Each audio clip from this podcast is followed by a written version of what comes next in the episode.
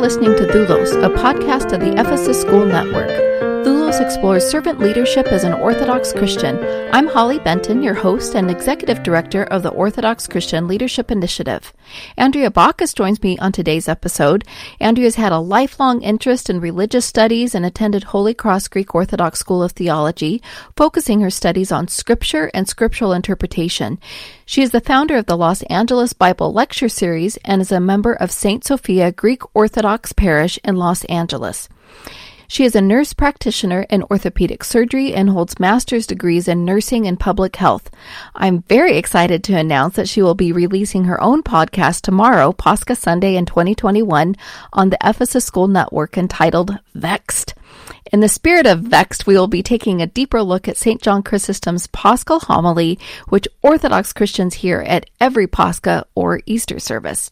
Welcome, Andrea. I'm so excited to be interviewing you today, and congratulations on the upcoming release of your podcast, Vexed. Thank you so much, Holly. I'm so happy to be here with you. Clearly, St. John Chrysostom's Paschal homily inspired the name of your podcast, Vexed. Depending on the translation, Orthodox Christians at every Pascha rally around the reading of St. John Chrysostom's homily, exclaiming at the appropriate times, vexed or embittered. Remind our listeners of the context and say a little bit more about what this word means. It is vexed. Yes. Well, we hear this sermon read to us at the end of Pascha service, Saturday midnight service, and Chrysostom's writing is so rich with poetry and he uses his sermon to share Paul's teaching about Pascha that the crucified Jesus is proclaimed as victor by his Father, raised by him, and granted power and authority over the living and the dead, the totality of all things. It's apocalyptic imagery.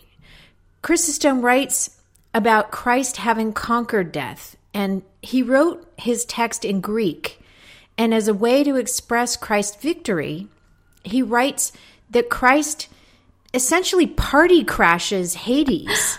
um, and he uses the word epikranthi, which in its original meaning means to make bitter, as in to make the stomach bitter, as in when you eat something that doesn't agree with you. And so it's just wonderful imagery.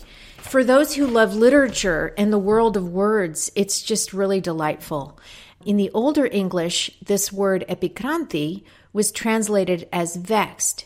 And now we have other translations that translate epikranthi as embittered or angered, but I prefer vexed. From my youth, I, the little black Holy Week service book I've had since I was a child uses that word vexed. And so it has kind of a, a sentimental value to me. And I, I just, I prefer the way it lands and, and its meaning. Let's take our listeners through a deeper dive into the Paschal Sermon. St. John Chrysostom begins Whoever is a devout lover of God, let him enjoy this beautiful, bright festival. And whoever is a grateful servant, let him rejoice and enter into the joy of his Lord. Until I prepared for this podcast, I think those lines never hit me in such a way. Have I been a grateful servant? I have to pause, take a gulp, because I stand in question about my own devotion and love for God. Mm. I'm not sure I realized before how these words went right past me. I suspect most of us hardly notice them because we so quickly assume that we are devout and we love God. We're standing there, aren't we? The sermon's addressed to us, the wise and devoted servants who love God, right? What occurs for me is that Chrysostom very cleverly plays to our vanities. He acknowledges us, you know, lovers of God, grateful servants. You know, these are the ways we like to see ourselves. In keeping with the tradition of the Bible, which Chrysostom knew well, you know, knowing some of the prophetic texts, for example, like the book of Amos, the way that that book is crafted, the text attacks your enemies first. So it calls out, you know, all those people that you think are wicked and lambasts them. But then you realize as you get to the end of that book that you are also included in that judgment, in that criticism. And similarly, I feel like Chrysostom picks up on that. And so soon in the homily, he'll let us know he will take the opportunity to correct our understanding and take our focus away from ourselves very shortly in the, in the sermon. So St. John continues with his homily. If any be weary with fasting, let him now receive his penny. If any have toiled from the first hour, let him receive his due reward. If any have come after the third hour, let him with gratitude join in the feast. And he that arrived after the sixth hour, let him not doubt, for he too shall sustain no loss. And if any have delayed to the ninth hour, let him not hesitate, but let him come too. And he that arrived only at the eleventh hour, let him not be afraid by reason of his delay. For the Lord is gracious, and receives the last even as the first. St. John Chrysostom is drawing from the parable we find in Matthew 20. It's a powerful story, so I'd like to go ahead and read it now so that our listeners can readily connect this parable in Matthew to what we hear in St. John's Paschal homily. For the kingdom of heaven is like a householder who went out early in the morning to hire laborers for his vineyard. After agreeing with the laborers for a denarius a day, he sent them into his vineyard. And going out about the third hour, he saw others standing idle in the marketplace. And to them he said, You go into the vineyard too, and whatever is right I will give you. So they went. Going out again about the sixth hour and the ninth hour, he did the same. And about the eleventh hour he went out and found others standing. And he said to them, Why do you stand here idle all day? They said to him, Because no one has hired us. He said to them, You go into the vineyard too. And when evening came, the owner of the vineyard said to his steward, Call the laborers and pay them their wages, beginning with the last up to the first. And when those hired about the eleventh hour came, each of them received a denarius. Now, when the first came, they thought they would receive more, but each of them also received a denarius. And on receiving it, they grumbled at the householder, saying, These last worked only an hour, and you have made them equal to us, who have borne the burden of the day and the scorching heat? But he replied to one of them, Friend, I am doing you no wrong. Did you not agree with me for a denarius? Take what belongs to you and go. I choose to give to this last as I give to you. Am I not allowed to do what I choose with what belongs to me? Or do you begrudge my generosity? So the last will be first, and the first last. Wow. It's something, isn't it? It is the shock and the insult that we feel. Frankly, you know, we live in a world where we're very concerned about justice. We're very interested in what is just and making sure that what we earn, you know, what we merit gives us a particular right over someone else who didn't merit as much. It's such a shocking teaching because we're so unused to it in our modern era. Oh, yes. As children, we learn early on it's not fair. yes, exactly. Exactly right. It's so brilliant, this teaching, because it is the voice of the senior who really steals the show in this story right? It's the senior who has the last word, the senior who has the authority, the master of the table, the head of the table who says, wait a second, hold on here. Let's come back to basics. It's my table. You have nothing to say about what goes on at my table. That's what St. John Chrysostom captures in his homily. The homily continues Yea, to this one he gives, and upon that one he bestows, he accepts the work, and he greets the endeavor, the deed he honors, and the intention he commends. Let us all then enter into the joy of our Lord, ye first and last, receiving alike your reward. Ye rich and poor, rejoice together. Ye sober and ye slothful, celebrate the day. Ye that have kept the fast, and ye that have not, rejoice today. For the table is richly laden. Fare ye royally on it. The calf is a fatted one. Let no one go away hungry. Wow. This section is just so powerful, Andrea. Everything that would divide us, rich and poor, sober and slothful, those who have fasted as pious Orthodox Christians and those who have disregarded the fast, those Democrats, those Republicans, those liberals, those conservatives, vaccinators, anti vaccinators, black lives, blue lives. But look, the table is full laden. The Lord has provided. Are you going to stand there hungry or are you going to come sit and join at the table? but to come to the Lord's one table of mercy, we must sit with our enemies, those who oppose us, those who argue with us, those who don't agree with us. and by doing so, partaking of the mercy of the table that the Lord provides to us.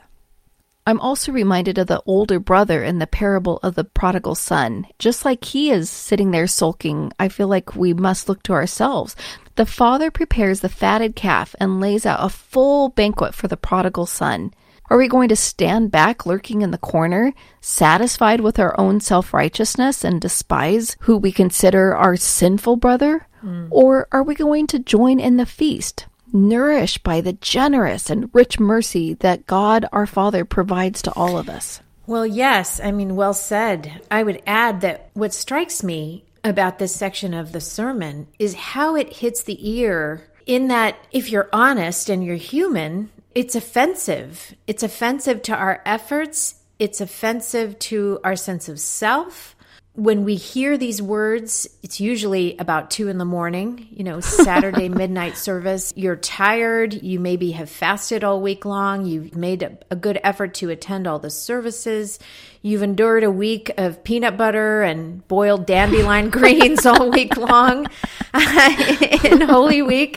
Frankly, you feel like you're due something. You want that pat on the back for all your efforts. You want to be recognized.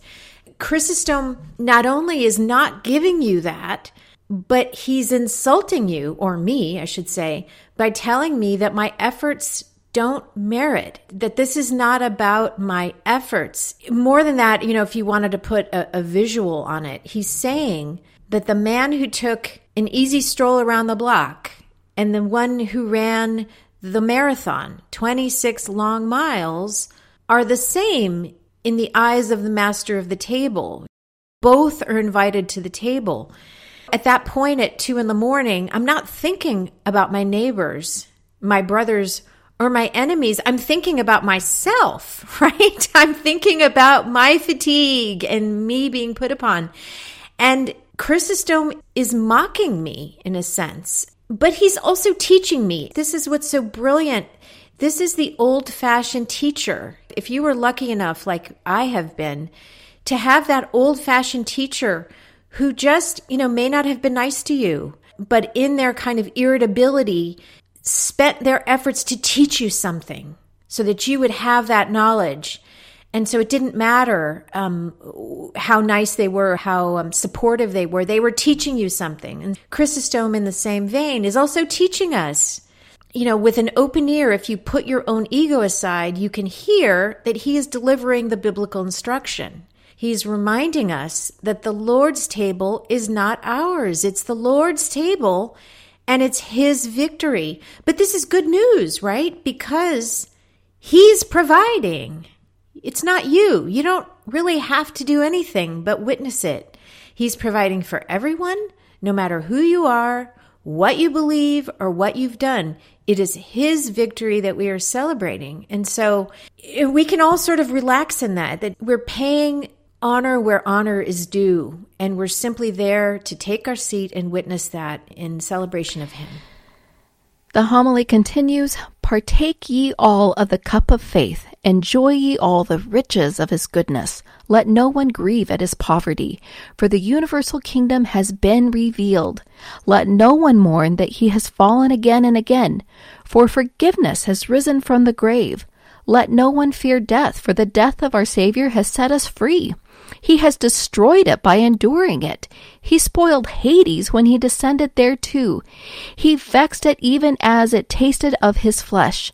Isaiah foretold this when he cried, Thou, O Hades, has been vexed by encountering him below. It is vexed, for it is even done away with. It is vexed, for it is made a mockery. It is vexed, for it is destroyed. It is vexed, for it is annihilated. It is vexed, for it is now made captive. It took a body, and lo, it discovered God. It took earth, and behold, it encountered heaven. It took what it saw and was overcome by what it did not see. Mm. Andrea, what's going on here with this powerful imagery? Well, a way to understand this is that it's a celebration of the conqueror. If you remember some ancient Roman history, in the Roman era, when the Roman armies would conclude their foreign wars and they would have defeated their enemies, the emperor would parade in his chariot and his regalia through the city. And they would have all their enemies in tow and their plunder from their foreign wars. And this was a big display and a big occasion, and everybody would be gathered and would be glorifying and clapping for the emperor and for Rome and their conquests. And, you know, they're showing off their victory, right? It was a display of their glory. And this is, in a sense, what's happening here, except that that imagery is Chrysostom rather is using that imagery and turning it on its head. He is speaking about Christ's victory instead of the emperor. It's usurping the power of the emperor. So Christ's victory, the imagery is directed toward Christ and his victory. He is the slain conqueror. The imagery is powerful because it's an impossibility. That by definition, an emperor who is slain is defeated. I mean, it, it makes no sense to us in human terms. But not so in the Bible. And this is the proposition. This is the biblical proposition. And this is what Chrysostom is talking about. He's using the imagery of the Roman conqueror vanquishing his enemies, but he's talking about Christ as the victor. God has raised his son from death and made him ruler over it if you wanted to bring it closer to home and kind of a modern example, it might be a silly example, but it's the way that we have, you know, Super Bowl celebrations every year. You know, when your team wins the Super Bowl and there's a parade in the city, the team as victors, you know, they have the big parade of the Super Bowl winners and the fans and everyone waving at them and cheering them on. It's, it's something like that. A parallel for the imagery here. Finally, St. John Chrysostom ends his homily with, O death, where is thy sting? O Hades, where is thy victory? Christ is risen, and thou art annihilated. Christ is risen, and the angels rejoice. Christ is risen, and life is liberated. Christ is risen, and the tomb is emptied of the dead. For Christ, having risen from the dead, is become the first fruits of those that have fallen asleep. To him be glory and power forever and ever. Amen. Chrysostom's poetry is his, but the content comes from Paul. Paul's first letter to the Corinthians, chapter 15, in specific. In that chapter, as with the entire book, he has to straighten out the Corinthians' misunderstanding of his teaching. They're so preoccupied with death and resurrection, not so much the Lord's, but their own. In his letter to the Corinthians, he's correcting them. And in chapter 15, he reminds them that it is Christ's victory, not ours. Christ is risen unto power over death, not unto life, but unto power. But this doesn't mean that we don't die. Paul's teaching, which Chrysostom so compactly is expressing, is that in the Bible, the victory over death, the last enemy, will take place at the Lord's coming, which is ahead of us. It's a teaching in which we are asked to put our trust in this crucified Christ since we still die. We don't get carried off with him. We don't change. Life doesn't change. The way things function don't change. But we are asked to endorse, to put our trust in Paul's teaching that Christ is going to come again. And when he comes again, he will be in his glory in victory over death. It's been a joy to dig more deeply into St. John Chrysostom's Paschal homily. We might take it easily for granted, but it's so rich with imagery and poetry. Those who are hearing this may well have already heard this in the context of the service, but it's worth studying again. I spent many, many years, I think, like most of us, going through the motions, really asleep to the sermon, you know, figuratively and literally, because you're so tired. you're not really processing a whole lot at two in the morning, but it's such a wonderful, magical work of poetry simply from that perspective. If you're a lover of words and literature, it's really, really rich and wonderful and worth reading again at home with your own family. It's also an invitation, it's an opportunity to get curious because that's essentially what I did when I reread it. I didn't understand it. And as I dug into it, it took me back to the biblical text where the content comes from. it was a very interesting journey to go in and discover those texts and say, oh, that's what Paul is saying, and that's where this word comes from. For example, my study of the word epikranthi, I found some very interesting connections I was unaware of. Not only did Chrysostom take his understanding from Paul's letters, but the word epikranthi is used in what we call the Old Testament in the book of Ruth very heavily, and also in the book of Revelation. It took me down the road of studying that text, the book of Ruth and the book of Revelation. And so there's a lot of, of richness to be had in, in discovering those connections. It's like a tree with very, very deep roots, taking the time to go and explore where these things come from. Because Chrysostom didn't make this up, didn't come like a lightning bolt from the cloud. He knew his Bible. And this was his text, his source of inspiration. He was formatted by that. And that's how he came up with this incredible sermon. Andrea, what a pleasure. Thank you so much for this interview. I'm so excited for the release of your upcoming podcast, Vexed. Our listeners can find it on ephesusschool.org. And again, Vexed will be released on Pascha Sunday 2021. Christ is risen. It truly is risen. Thank you, Holly.